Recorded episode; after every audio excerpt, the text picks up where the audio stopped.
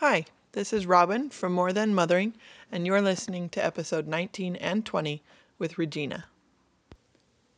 Welcome to the More Than Mothering podcast, where we highlight admirable moms in every stage and with all different experiences and skill sets. We believe moms are the experts in their own home, and we can all learn and be inspired by each other. Regina was nominated by my sister in law. They are friends, and I was able to do this interview on a trip visiting family. I didn't have any idea the kind of impact Regina's story would have on me until I sat down with her. Up until this point, I had been really careful to always have video at max 25 minutes because I know that moms are busy. But Regina's conversation was about 40 minutes long and I could hardly bear to cut a single second of it. So I decided to split it into two episodes, and I'm so glad I did. Regina talks about her husband being diagnosed with cancer, life with six kids, and how you help them through that experience. She is so real and so vulnerable, and yet still hopeful and joyful, and I love every minute of this interview. Unfortunately, there are some lost moments in the middle of this conversation. I try really hard when I interview someone not to be thinking about my own agenda or what comes next or what I'm going to reply with or the time. I just try to really invest in listening to the person. And it was several minutes after this recording had shut off that I realized we were losing precious moments. I'll interrupt the audio to tell you when that moment happens. I'm here with Regina, and Regina is a mom of six. Youngest two are twins who are in high school. The rest have um, are adult children, and uh, married to Derek for 23 years. Mm-hmm. And we'll talk a little bit more about him in a minute. Um, first of all, you had your kids really close together. Yeah. Um, I think you said you had your first four uh, in uh, in under five years. Yeah. Right? Yeah. And then you had your twins when your oldest was not quite seven. Yeah, he had just turned seven. He had just turned 7 Mhm. So you had six kids, seven and under, Yeah. um, which is crazy. Crazy. I um, so. It's fun though. so when you look back on that time, I'm sure some of it is just a fog, but um, but to be able to say that some of it was fun, um, do you have Yeah. anchors of tradition or family culture that kind of what what's joyful that you remember about that time? How did you help Mm. yourself enjoy those moments? Oh, while you were that's a good it? question. Like while you're I think it. I just ate asked like seven different questions, but no, answer whatever you want. Oh, okay. Um, yeah, I don't know. I think I really was. Um, I think I wanted it. You know, I told Derek when we um, first started. So he grew up with his one brother, um, which was awesome. And they're really close. They have a good close family, and um, but he really loved the idea of having a big family. And I had grown up with five siblings, and so I thought this would be so fun. And when you're in school and you're like going full time and working full time and like so super busy, and and then I decided I want to stay home and be a mom. Like I'm not gonna have kids just so someone else can raise them. I want to do it. And and so then I'm home and I'm sitting there with this one baby, and I'm like, I feel like I'm just wasting my time. I'm wasting my abilities, you know, and which is so silly, but um, but I just had just just kind of everything just slowed down, and I thought I'm gonna be home having kids, I might as well be home having kids.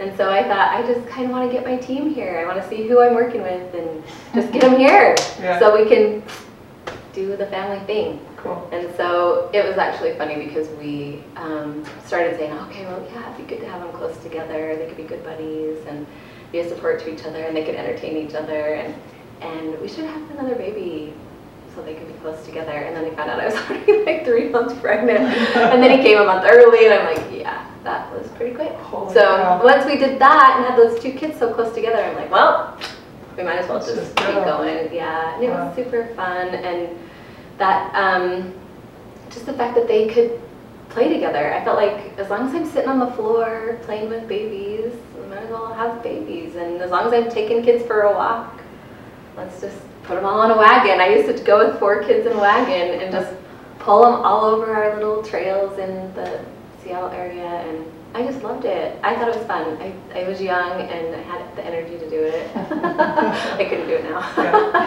but it was good. So the twins, adding the twins to the mix was um, overwhelming, honestly. And I feel like that's when we learned to let people help us because we we lived in a, a community that was ready and able to help us. And people started saying, "Oh, when are our twins going to be born? And when are we having our twins?" You know, the whole time I was pregnant, and everybody called them our twins, and it was super awesome to to just let people. At first, people would come and say to Derek, "Hey, how can we help your wife?" And he's like, "No, we're good, we're fine." And I'm thinking, and so at one point I said, "You're fine." I'm not fine.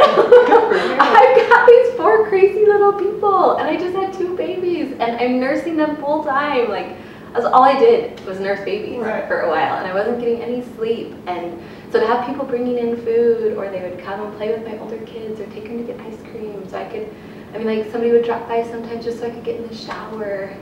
They'd hold the babies so I could go get in the shower. Wow. and it was crazy. And that, like, you're talking about some things being a blur that first year with those twins is kind of a blur. I look back on it and I just like, I survived that. Like, whoa, I don't remember it, but I survived it. So I don't know. It was good. And then as of course they get older, you know, they're more independent and and I think it was actually really good that we um, had them close together. My kids laugh about how many times I would say things like, you know, you got this, you, you can do this by yourself because I really tried to train them to be independent because I was always I always had a baby, Yeah. you know. So you needed them. So I needed them to be able to do their own thing, and so they were all very capable. And I remember one time going on a trip with my husband, and I think our oldest was like 13 or something, and so they were all, you know, and um, they said, "Do you do you guys need help when your mom's out of town? Like, can we help you?" And my seven-year-old is like. My mom had twins when I was five, and I've been on my own ever since. She's like, now we got this. so anyway, obviously we had um, a grandma staying with them, so they were fine. But but yeah, they kind of had that um, mentality that well, we we can do this by ourselves, and cool. and they're still very independent, and I, I think that's good. It's a benefit, Yeah. a blessing that came from having them all close together. That's really neat. That's cool. That's unexpected. I wouldn't have guessed that. Um, so you were, you mentioned this community that was of great help to you, especially after the twins.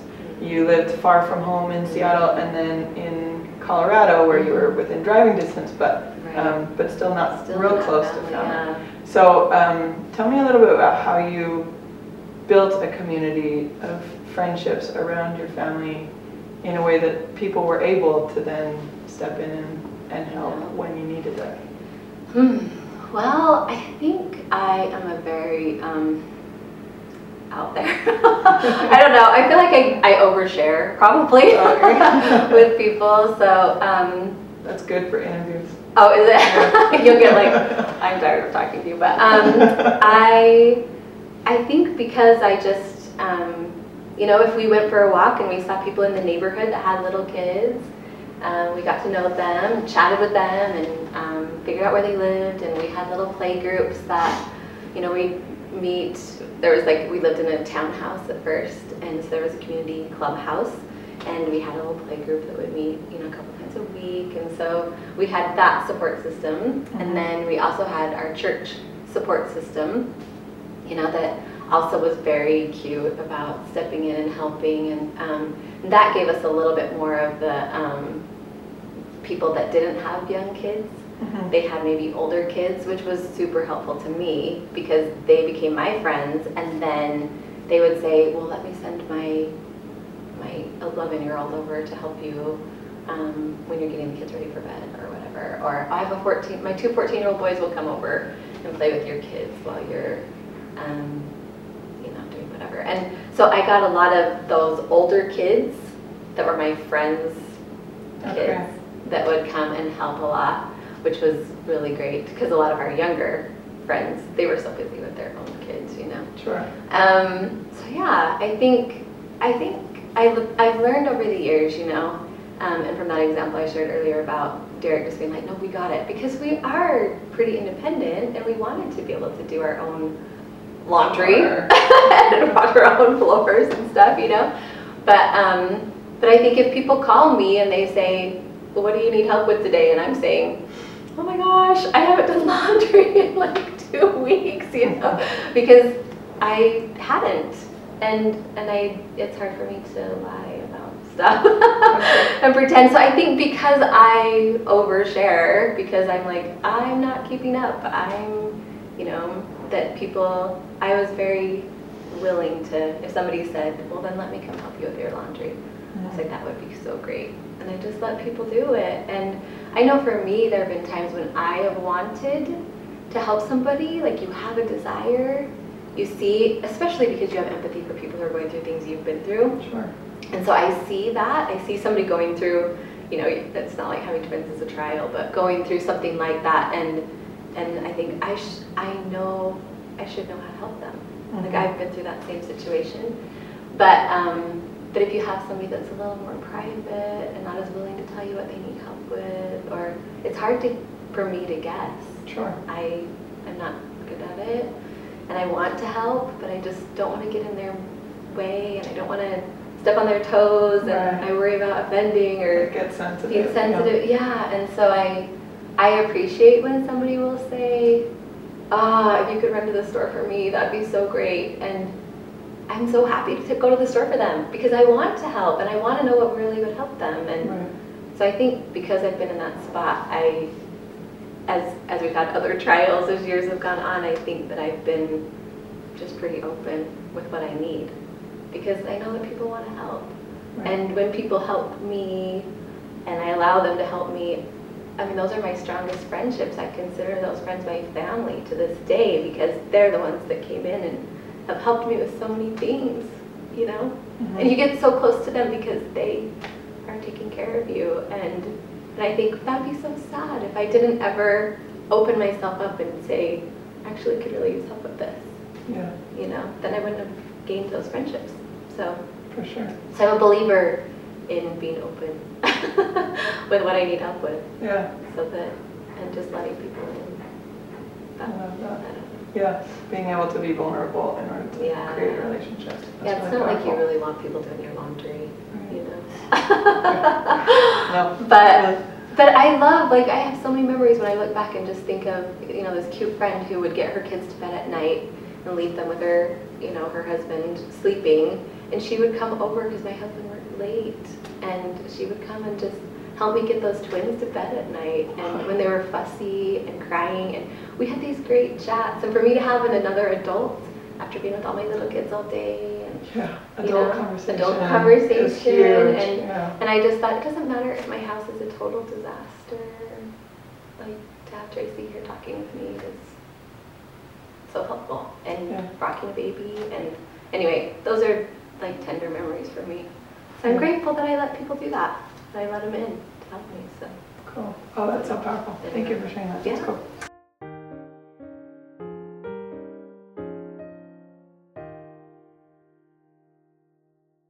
Um, okay, your husband Derek was diagnosed with colon cancer, yes, and um, and you lost him about two and a half years Yeah. ago, I think. Is that right? yeah, Um, just before your 23rd wedding anniversary. yeah. And there were five years in between the initial diagnosis and, uh, and his death. So tell me a little bit, there was some remission, I think, Yeah. in that period. Mhm. Um, but he, um, tell me a little bit about savoring that time Mm. and um, really, really investing in that as a family and, um, and helping your children invest in that time while he still held a job Yeah. and you guys moved and there was still a lot of life going on. So yeah. tell me about those yeah, five years. because you just don't you just don't stop your life. You Right. know? Your life is just going to keep happening, and even if you know, it's not like we're perfect parents or that we were perfect at communicating with each other or that we were, you know, none of our relationships are perfect, and it's not like all of a sudden you like, oh, we've got this terminal illness now. now will be perfect in Right. our relationships. Now we'll show love at every moment, and now we'll never get frustrated with each other or um, lose patience or whatever. You still do because it's real life, and you still have those same, you know, human tendencies or whatever. And Yeah. so it's not like we magically just everything became this like blissful, peaceful. You know, we still had conflict, and we still had things we had to work through, and and um, one thing that was a little bit tricky for for us um, as a couple was that he was very um, self-disciplined and very determined, and was able to really kind of do anything he wanted to do. You know, and he took good care of his body, and he um, worked really hard in everything he did. And I think in his mind it was like, I can conquer cancer because I am determined to conquer cancer. Yeah. You know, I'm going to be healthy, and and it wasn't ever supposed to go into remission, and it did.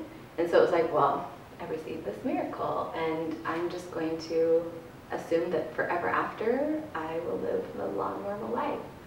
But in the back of my mind, I kept thinking, okay, this is awesome and amazing, and I'm so grateful that he's healthy and that he's in remission and that he's strong and capable and but I always in the back of my mind thought it could change at any month, any minute.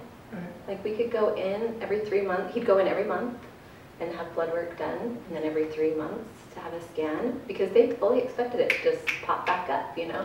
Mhm. And um, and every time we'd go in, I was just like, they're gonna, what if they find something? They could find something at any of these appointments, you know. And so I spent a lot of time during that, like five years. Um, like I've told friends, I cried in the shower, like every time I was in the shower, because that's the only time that you're like totally by yourself. Right. And you know, we put on our happy face, and this is so great that you're in remission, and um, and that we've got this extra time. But it was always in the back of my head, like I might have to watch you die, you know, and I might have to watch my kids lose their dad, and that's gonna be hard, and I don't want to do it. And um, and so it was interesting because I think I grieved that cancer for those full five five and a half years. Yeah. And then when he finally died, I was kind of almost like I don't cry in the shower anymore, which is so weird. And I've thought about that a lot over the last couple of years. Like, I don't cry in the shower. But I think that I just like the anticipation of I'm not going to have this forever um, was hard, but also, like what you're asking, also helped me to just really appreciate him and just be grateful he was here. And to be grateful that he was making money for our family you know grateful he could hold a job. I was grateful for the time he had to strengthen relationships with our kids. Because if he had passed away those five years sooner our kids were so young. That he got to see them kind of you know he saw three of them graduate from high school go to college and and um, got a lot more time with those younger twins. They were nine when he was diagnosed with cancer, so um, they were 14 when he died. And I was grateful for that, you know, that they know him, they'll remember him better. And and I always kept thinking, this is why we had our family so close together. because they are all old enough, you know. If we were still having babies, I mean, because he was diagnosed in his 30s, so if we were still in those baby years, I wouldn't. I'd have these little little kids that didn't know their dad, you know. So I'm grateful that we had our kids quickly and got them all here, and we had lots of time together, and it allowed us to just make sure that we we built memories together. You know, we took a lot of great trips as a family, like to the whole family, and he and I took trips together as a couple. Um, there was one trip that I kept thinking, if he, so right after he was diagnosed, um, he had always our whole life said, I think Hawaii is overrated. I was always like, but I really want to go to Hawaii. and he's like, but everybody always talks about Hawaii being awesome, and I just think it's overrated. Like, there's so many better places we could go. And I'm like, how do you know it's overrated? We've never been there, you know? Yeah. And so that was one of the things after he was diagnosed with cancer that he said, all right, we should go to Hawaii. Oh. And I was like, yeah, let's do it. And he said, should we wait for our 20th wedding anniversary? And because of that, like always in the back of my head thinking, this could change at any minute. I just didn't want to wait for anything. Yeah. I was like, I don't, I mean, that's a year and a half from now, but I'm not waiting for that. Like, you might not even be here, or you could be sick, or, you know, and in, in his mind, he would say, No, I'm fine. I'm going to be here. It'll be fine. And I think, but you can't promise that, you know? So there was always this little bit of a, I didn't want to be the downer, Sure. you know, because he was super optimistic. But at the same time, I felt like I have to be kind of realistic about it because that's a potential thing, you know. Mhm. And so we went to Hawaii, and we just enjoyed every minute of Hawaii. We decided it wasn't overrated; it's just as great as everybody said.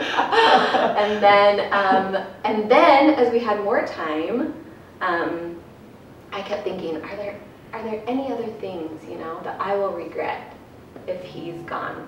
And I mean, I'm just as terminal as anybody, you know. Like I could have died just as easily as he could have, and so you're. It just makes you more aware of what are the things that we should be doing, you know, because we won't necessarily always have this time together as a family or whatever. This is the moment at which we lose some of Regina's words. What she talks about next is a trip that she was able to take to the Caribbean with her husband. He had served a mission there for his church uh, several years before, and it had always been a dream that he take her back and show her his favorite places and introduce her to his favorite people. So, not long after their Hawaii trip, they scheduled another trip to go to the Caribbean while he was healthy and well, and the outlook looked good for the future. It was only a few months later that cancer came back, and it was much more rapid decline at that point. They had a son on a mission for their church, and he was coming home on a day the doctors told her would be her husband's last. Keep going. So you were trying to get your husband. Okay, so I was trying to get my son home that day, and the doctor said, um, I think Derek's probably only had a couple hours. And I said, I need five hours. Like, how do I keep him here for five hours? Because I've got this son coming from Canada, and he wants to see his dad Yeah. before his dad dies. And um, and he's like, I don't know if we can do it, but we'll try and get some oxygen here, and we'll just see what we can do. So anyway, I ended up leaving to go to the airport um, to pick up my son. Like, as my husband's like literally dying, and the doctor couldn't believe it. And he's like, Why are you leaving your husband? Like, he is dying. He was here at home, um, and we had hospice coming in, and his parents were here, and his brother. And so I just left his parents and his brother here, and I took my kids, and I said, We've got to be there for Matt, because he's coming home Right. and he needs to have that support, you know. And so I left, and apparently, the, um, when I was gone, I was getting some texts from um, my brother-in-law saying, "You've got to hurry. I don't think he's gonna make it." And I'm like, "We're 20 minutes away." And he's like, "Okay, we'll pray because I don't think he's gonna make it." so I've got a kid praying in the car as I'm driving, you know? and um, and we get home. But apparently, right after that, right after he sent me that text, he said that Derek just woke up, and he said, "Hey, did you guys know that Regina and I took a trip back to the Caribbean?" Oh. And they're like, "Yeah." And he's like, "Let me tell you about it." And that was like the first thing on his mind when he kind of um, came back to himself a little bit after being on all that pain medication and and kind of he rejoined us for about 10 days which was so good. We had that time together. But that was the first thing that he he's like that was such a great trip. And I've loved it so much to take Regina and show her all those places I've lived and all those people that I've met. And um, so I'm so glad we did that. And I think that um, I'm grateful for those little whisperings in my mind that were like this is something you'll regret if you don't do it but this is something you need to do as a family you know This is the time. this is the time. And I'm grateful because he was super healthy at the time and it just didn't last. So, Yeah. anyway, I don't know if that your question. It does. That's. Oh.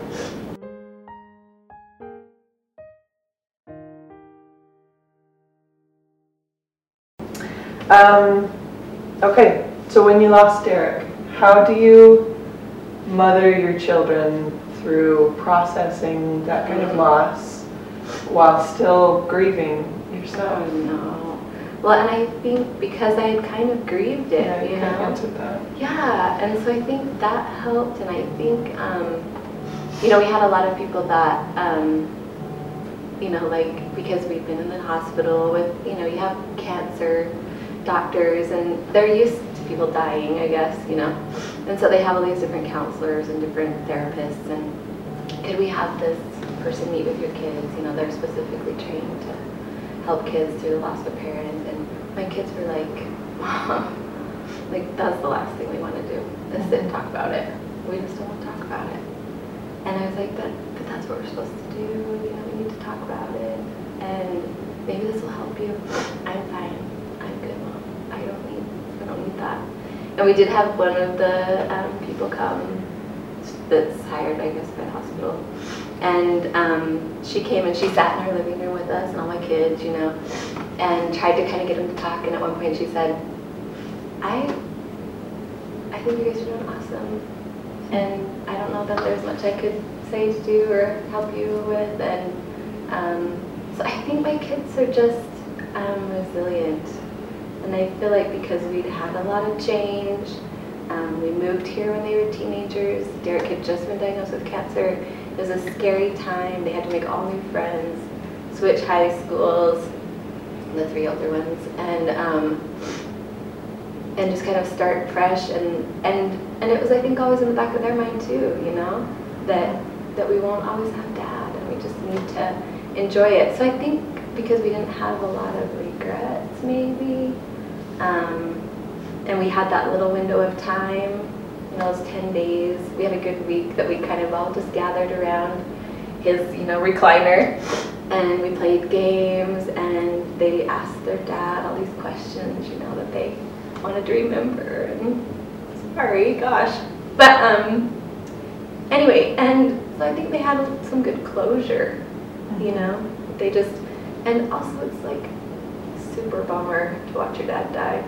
Yeah. You know, and to watch a really strong, healthy, fit um, man who basically, because of um, a cancer treatment, the scar tissue had blocked his um, passageway from his stomach to his intestines. And so he couldn't get any nourishment to his body. and they did all these different surgeries. And so he didn't actually die necessarily of cancer, but because of the, the scar tissue that had formed during the treatment, they couldn't get food through.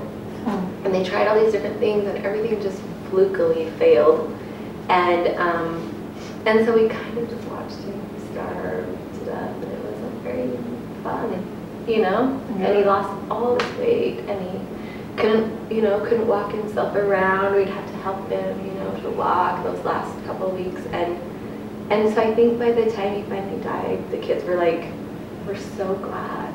You know, don't have to that, that that he's not, yeah, in that body anymore, and and we felt a lot of peace, um, just just knowing that he is better now. You know, Yeah. he's not sick, and he's in his healthy body. You know, I mean, not in his healthy body, but he's he's he's doing what he needs to do wherever he is. You know, and we we are glad he's not in his unhealthy. So I don't know, maybe that's really morbid, but No, but I think it was sense. I think it was part of why it was easier for them to let go of him, you know. Mhm. And I've just really tried to still we just talk about him, just like it's not weird, you know. So as I've had in-law kids come in, um, as my kids have gotten married, and one of my daughters-in-law said to me recently, one of the things I thought was so great when I met Tanner was the way that you guys just talk about Derek like he's out of town or something. And it's not that not that we don't talk about him like he's gone, but but just this It's like not denial, but he's still yeah, part of your family. Yeah. So we'll say, oh, Dad would say this if he were here. Or like with Thanksgiving coming, we're like, we've got to make the celery with cream cheese and pecans. Mm-hmm. Even though none of us really totally love it, we, we have to make it because we always had it because it was one of his favorite things, you know? Yeah. And so they're just little things like that that we're not, I don't know, we don't like totally hold on to. It's not like we go and visit his grave all the time or we, but we just talk about him and he's part of our family still. We still think of him as part of our family and um, what would he say, what would he do, and, and also we want those new in-law kids to kind of get to know him. So we talk about him and tell them what he was like and I think that's healthy. Yeah. I love that. I don't know what else to do. We're just doing the best we can. Sure. We don't really know. I don't know the answers. And I think it's different for every family. You know, I have friends whose spouses have died and they've handled it differently and it's worked for their family. But I think for our family, that's been the way to do it. So, That's what you needed. yeah. Okay, so um, since you lost Derek, when do you feel his loss most, or Mm. your loss? That's How do you an interesting question because it seems like you should feel it at certain times, right? Like at Christmas or at a wedding or and and those definitely are poignant times, you know. But there are just random times where you're just I don't know, just doing whatever. I'm just doing my day-to-day stuff and I'll just think of something he would say or do or I think, oh, I miss that guy, you know. It's sad that he's not here. Um, so those always kind of take me by surprise a little bit because they're random. And I think because I prepare myself to miss him at like Christmas or Mhm. um, Thanksgiving, or like I said, we've had these two weddings. We've got a third one coming up, and um, and so when you're sitting there in a wedding, obviously you're like, we're totally missing somebody. Yeah, Um, but I've always felt like I think he can pop in. Yeah. I think he can like because I kind of feel like he's around, you know, that he's still a part of our lives, and um, and even like you know with these kids all finding spouses, I'm like, so is he just somewhere, you know, orchestrating? Them out? yeah, because I'm like, we had our kids so close together, but we're getting the new kids even faster. right. and it's fun, and I love it. And everyone that's come into our family has been just perfect. They just fit right in. cool. And I'm like, someone knows what they're doing here. Us the right kids. so, um, so I feel like he's still around, and I, um, which seems weird. I've heard people say that so many times. You're like, that's a nice, comforting thought. I'm glad that you, you know, have that. But I totally feel that way. You know that he, I don't know. So, I mean, obviously, he was big on one of his hobbies was yard work and he loved being out in the yard. It was therapeutic for him. And now I've had to take over the maintenance of the yard, which I don't love as much. I always worked in the yard with him because that's how I could spend time with him. And so I enjoy it and I can do it, but it's not necessarily the same for me as it was for him. Yeah, So sometimes when I'm mowing the lawn, I'm thinking, like, it makes me feel close to him, but it also kind of makes me mad. Like, like you should be here mowing the lawn or digging up this tree stump or whatever. So yeah. anyway, but So that's, that's my next question. Um, After feeling the loss, when do you feel him closest to your family? or your- yeah, that's definitely that those moments. Yeah. Yeah, of, of um, definitely the weddings. I've totally felt like he's been close and, and yeah, there have been times. And sometimes I just hear his voice in my head, you Mhm. know? So it'll be stuff like, um, this doesn't sound very nice, but he would, in a teasing, loving way, be like, because I, I tend to like to start a lot of projects. and Okay. it's hard for me to finish them. Okay. And um, I jump right in, I just go full, and I get it about 90% done, and then I'm like, oh, we should do this. And then I start another project, you know? So he's always like, all right, ADHD girl. Like, he would always say that, you know?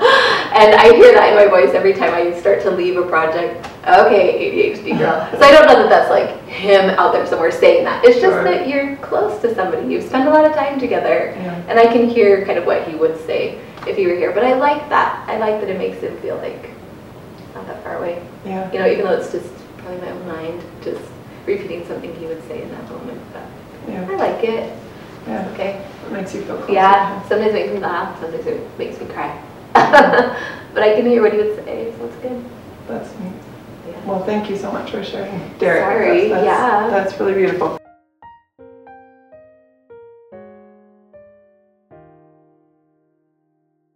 Um, I have one more question and then we can do a speed round. Um, you have four children launched from the home. Launch. That's Launch. a good word. Um, several have served missions for your church. Um, three of them now married, as you mentioned, two about to graduate from high school here Yep. pretty soon.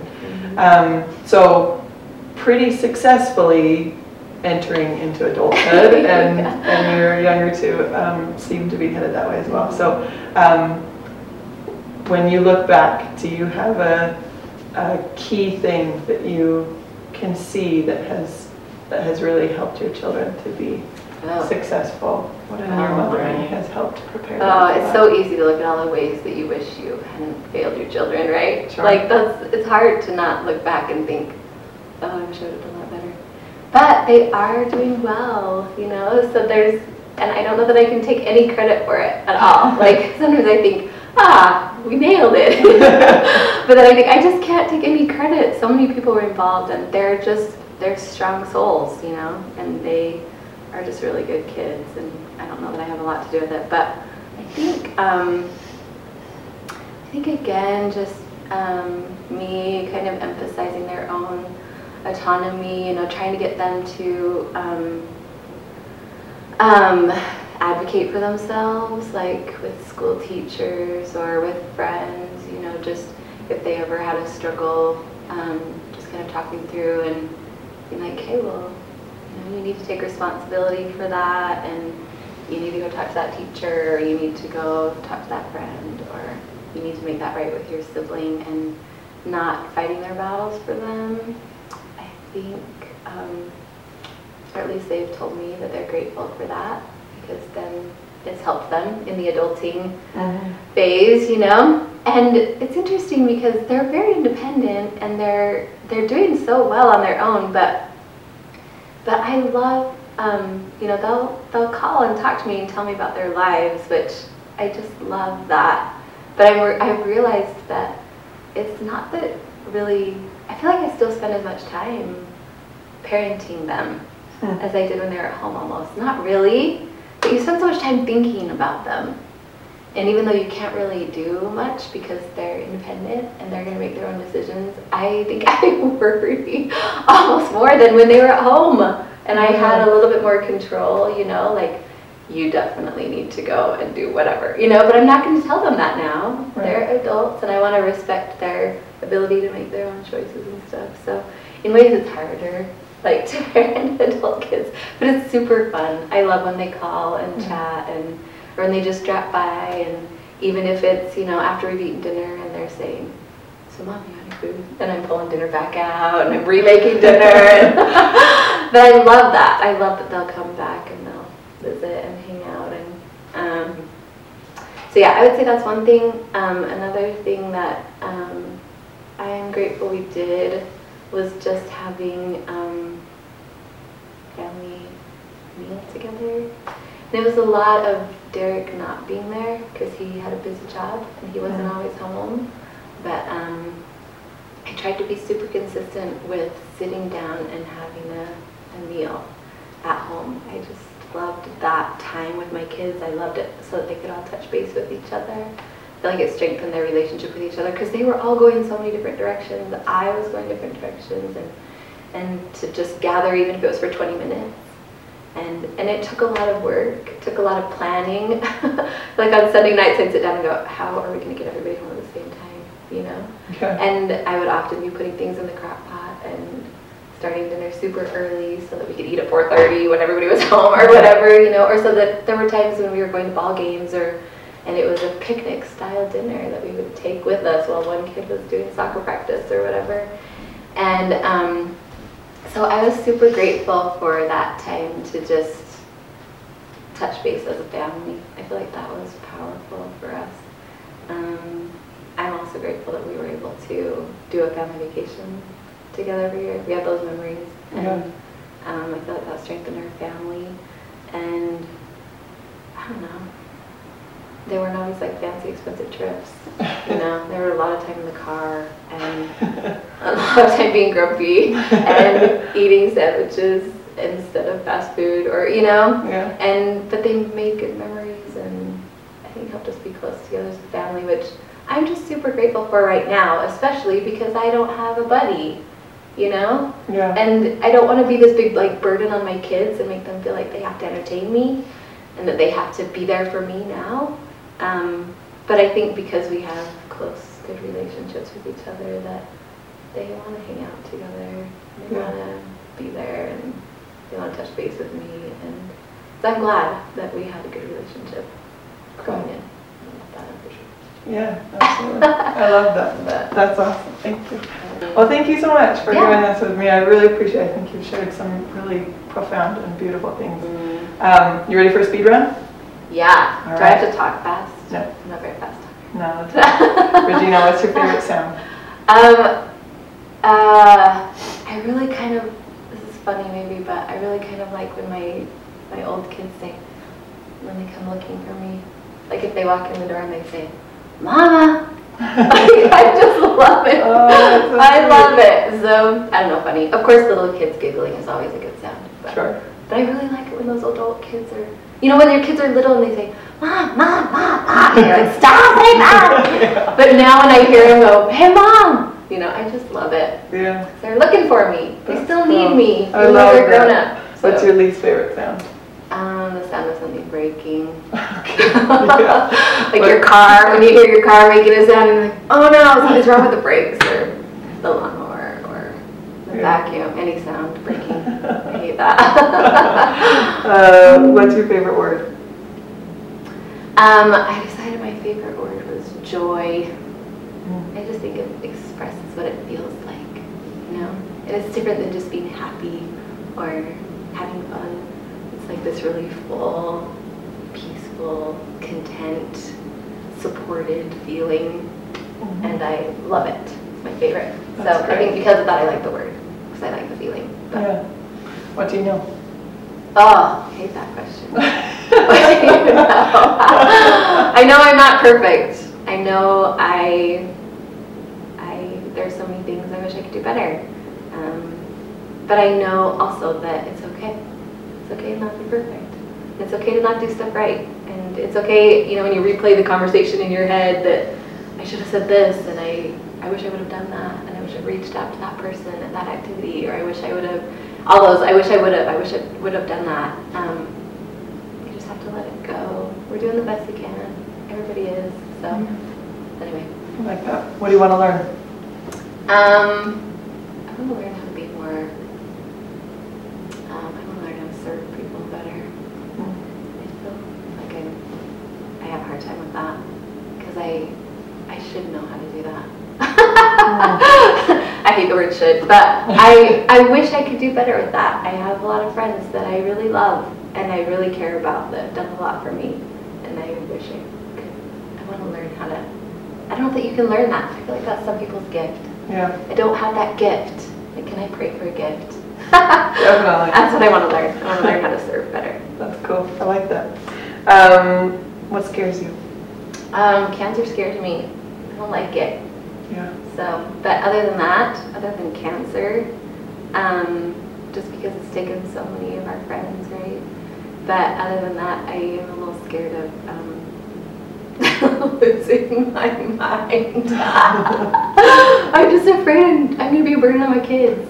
Yeah. You know that that there's I'm not going to be able to think and remember and do for myself, and that they're going to take care of me. Yeah. that scares me. Yeah. Like, is there something I can do? What can I do? Can I eat something to make me smarter? Lots of spinach every day. yeah, I don't know. Tell me about a mom you admire. Oh, my own mom, of course. Like she's awesome, and she's like the most like patient and just loving and calm and kind, and she doesn't worry about a lot of the things that people worry about. She just focuses in on people. She worries about her people. She takes care of her people, and she just always seems to say the right thing, and she just loves people. And so, anyway, it's a good example. So. Cool. That's incredible. Regina, what are you good at? Oh, yeah, that's another one. Um, well, it sounds funny since I just said that about my mom, but I think I'm good at loving people, uh, which is probably why I admire that. In my mom. Yeah, because I I've wanted to be like that, but I think um, it's easy for me to accept people where they're at, and maybe it's because I'm always so aware of where I'm at and that I'm not perfect, and um, so I know that everybody else too. I mean, there have been times in my life when I've been going through some really hard stuff, but you put on your happy face you go to the store and you act like everything's fine, and you go to work and you act like everything's fine, and and um, go to church and you put on your happy face when really inside you're not fine, you're kind of screaming inside. And so I think that I am always wondering who around me is screaming, you know? Yeah. And so I think it because of that, it just has given me um, a lot more tolerance, patience of people, and, and it's just easy for me to love people because I know they're just we're just doing the best we can. So I don't know. Beautiful. Thank you so much, Shane. You're welcome. this with me. Appreciate Thank it. you. The point of more than interviews are to have stories that you can find things to relate to and see yourself in different women, as well as to step inside their shoes and realize and learn things about other people's experiences that you may not have thought of. And that's the way that Regina's conversation felt to me. I've never had a spouse that has experienced cancer. I've never lost a spouse. And I can't imagine what that's like to go through that. And she was able to open my eyes to some of the wonderful things that happened, as well as some of the hard things that happened. And I'm so grateful she was willing to share. Thank you for listening to the More Than Mothering podcast. You can visit the website at morethan-mothering.com for show notes, images, and the video form of this interview, as well as many other interviews with remarkable women. If you are having a less than day, I hope you leave feeling more than.